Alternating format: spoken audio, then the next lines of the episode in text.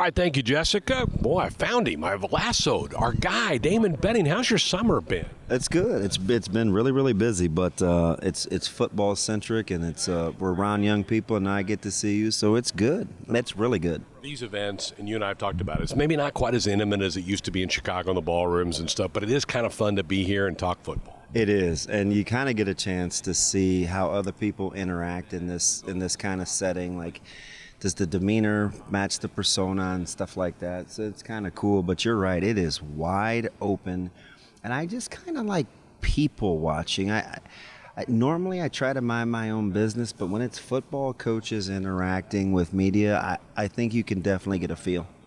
You and I were last year big fans of Michigan. I don't know if you still are this year. I think they could win the whole thing, not just the Big Ten. And I think their line play is Harbaugh's kind of found the magic, hasn't he? Yeah, he has. And you know, offensive line really started to come around, and this year they arguably will have the deepest and certainly one of the best defensive lines, if if not the the country, certainly in the Big Ten. They they can play four, five, six guys along the trenches, and let's be honest, they really didn't start contending and beating Ohio State until they got better up front. It wasn't the skill guys, right? Ohio State still probably has the skill guys but O line, D line is definitely residing in Ann Arbor, and, and they'll be right there uh, when this thing is all said and done, too, just because of the way they play in the trenches.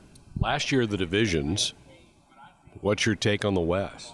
Well, you know, I, I feel like you're, you'll be good at this too. Don't you feel like the last two or three years you say, "Oh, it's right for the picking," "Oh, it's right for the picking," uh, you know, and you, you feel like it's kind of wide open, and and this year again, it's going to be a a new face and a new place at the quarterback spot for every team in the West for the most part, you know, depending on what happens at, at Northwestern. But, you know, you're thinking you got to give yourself a chance while schools are breaking in quarterbacks and, and a few schools with new systems. So, not a lot of tenure coming back at the helm in the West. a lot of new coaches with Bielema and Ferentz kind of holding court with Fleck, and then you know everybody else is we're starting we're starting anew. So the West should be a little open. I still would probably go Wisconsin one, Iowa one A.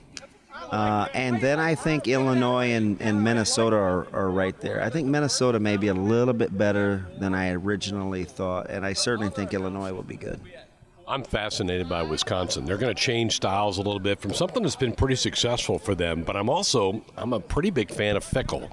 What do you make of them and what we're going to see out of the bad? Well, he's he's been fantastic so far. He's very uh, he remind they have some similarities to Coach Rhule where when you watch him work and practice, he's hands on. He does special teams. He does O line. He's got a good staff that is kind of cohesive. He brought a lot of guys over from Cincy, and he's got some pieces. Right, they they bring experience back up front. They've got two. You and I were joking. They've got two really good running backs coming back, and and we'll see if Mordecai can take good care of the football. I think defensively, um, you know, the, it'll take a while for it to settle in because they don't have a ton of depth, but they've got a lot of pieces. And, you know, arguably you can make the case that Nebraska and Wisconsin got the two best new coaches, uh, certainly in the conference, and, and, and maybe you can make the discussion in college football.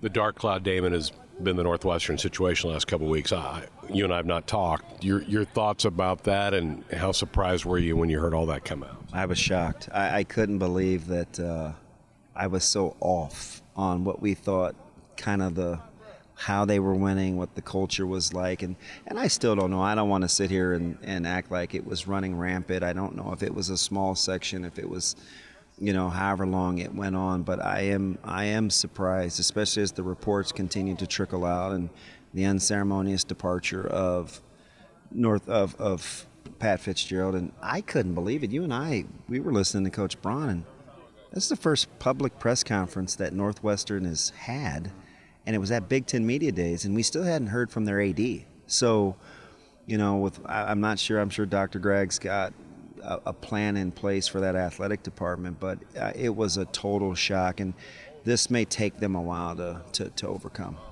You were part of locker rooms, and I think locker rooms are different in 2023 than they were in 1995.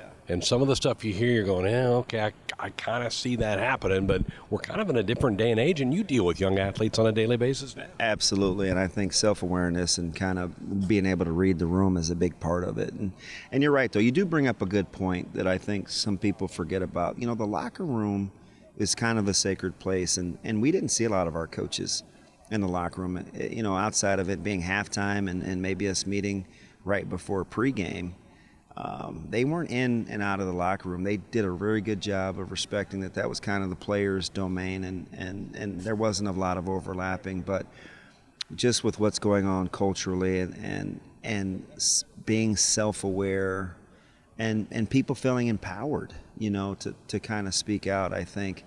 Um, it just was a situation that really caught me off guard and just the brevity of it. I mean, that was swift. We, we went from kind of. Joking to a, a, a two week non paid leave to a coaching search, right? It was it happened in about 72 hours. Busy with Damon Benning, our Damon Benning here on Sports Nightly, here on the Huskers Radio Network. All right, Nebraska's here tomorrow. For Matt Rhule, first time to be at a Big Ten Media Day as a head coach.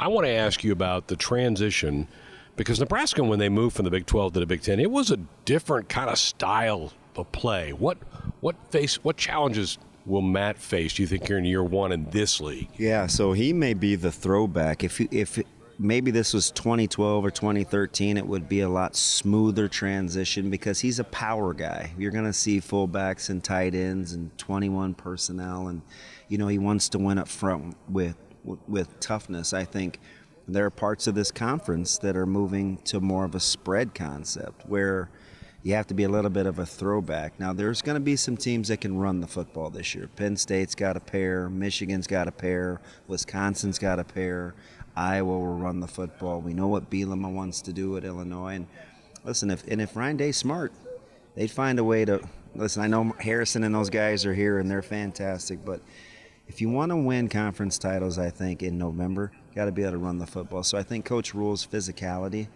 uh, will serve him well it may not be a smooth transition, but will it will lessen kind of the jump that I think that they have to make because he wants to play good ball control defense, and he's one of the first of the the new head coaches that Nebraska's had in the last 20 years that started talking about defense. Defense really matters to him, and I think that evolution. I think it'll develop quicker than the offense. I'm speculating a little, and if it does, he can get off to a little bit quicker start.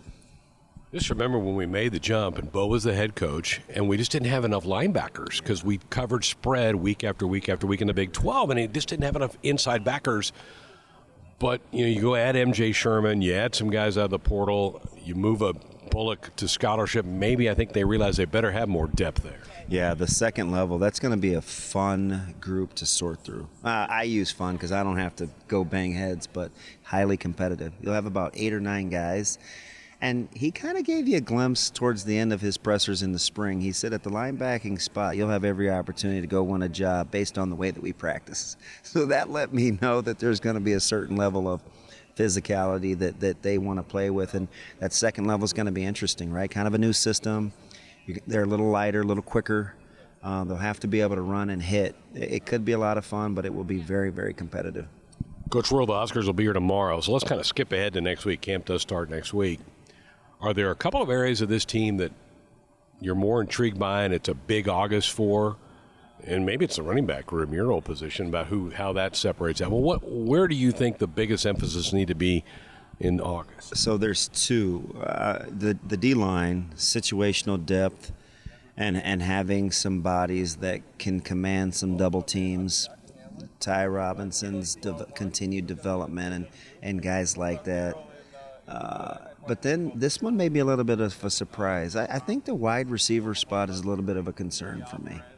I worry about Nebraska's ability to generate enough big plays early. Even though they want to play ball control, it will be a shot offense when they do get vertical with the passing game. So I think the development of more wide receivers, it'll be led by Kemp and Marcus Washington and you know maybe Zavier Betts could be tight end heavy too. You know, depending on what happens with Gilbert, you got Boerkircher back, a healthy Fidone. I think the wide receiving room, how Nebraska throws the football, is a little bit of a concern for me. It gets going. How about the dorm? Moving them into the dorms. You didn't do that, did you? No, it's very interesting though. I, I go back and forth. The old me would have probably liked it. The young me would have fought it tooth and nail, you know, because you work so hard during camp and we had actual two a days and you couldn't wait to get away from the stadium and get back in your own bed and, and kind of grab some peace of mind there. So that'll be interesting. And I think just to see 105 guys trek across the middle of campus will be interesting too. He's about continuity and chemistry. And listen, there's no quicker way than to do it than to spend spend time with one another. If iron sharpens iron, you may get a few sparks. Do you think that's an NFL influence to him? Because you do that in the NFL. I do. I think just the time alone and to stay with one another, and he's got the staff there. They've got to get acclimated too. They don't get any any days off with that. So I do think that's a part of it where they want to use it to bond and come together as one another. And then it makes it all the more special sometimes when you break camp, where it's like, okay, we're done, we're ready for the season.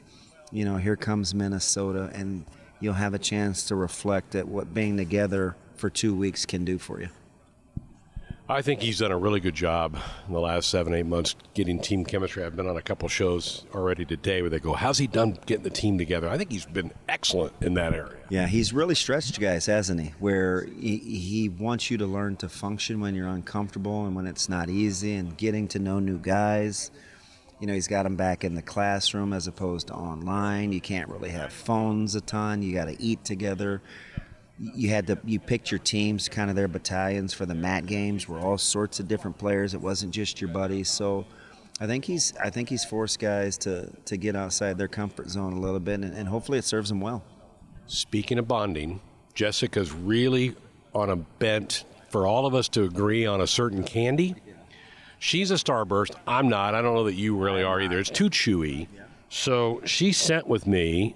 She wants us all to try Hi-Chews. Now I don't know if you're a Hi-Chew oh, guy. Big Hi-Chews guy. You, so he, there's a way there. Then. So so here's the difference. Do you see that flavor, that green apple they have? They're it's these are really good. And I'm telling you, be careful. There's an addictive component. I don't like to work real hard for a wrapper and you know chew and chew, but these high they have great flavor. These this is a really good choice. I hate to give her any credit, but this, this is a fantastic choice. The green apple is so good, it's almost addicting. She's doing dances right now back in the studio going, I think I found our candy of choice. It's pretty good. It's really good. All right, I just hope I can don't have to separate you two guys a lot during the season. Have fun. It's going to be here for you know. We'll be up in Minneapolis. Can't wait. We'll get to travel together and hang out, and hopefully, uh, I want to get to a bowl game together. Right? Let's let's go hang out at, at a bowl game together. That's that's the goal. Yeah. Damon Benning with us. So there you go, Jessica. You you you picked the winner. Hi-Chew it is.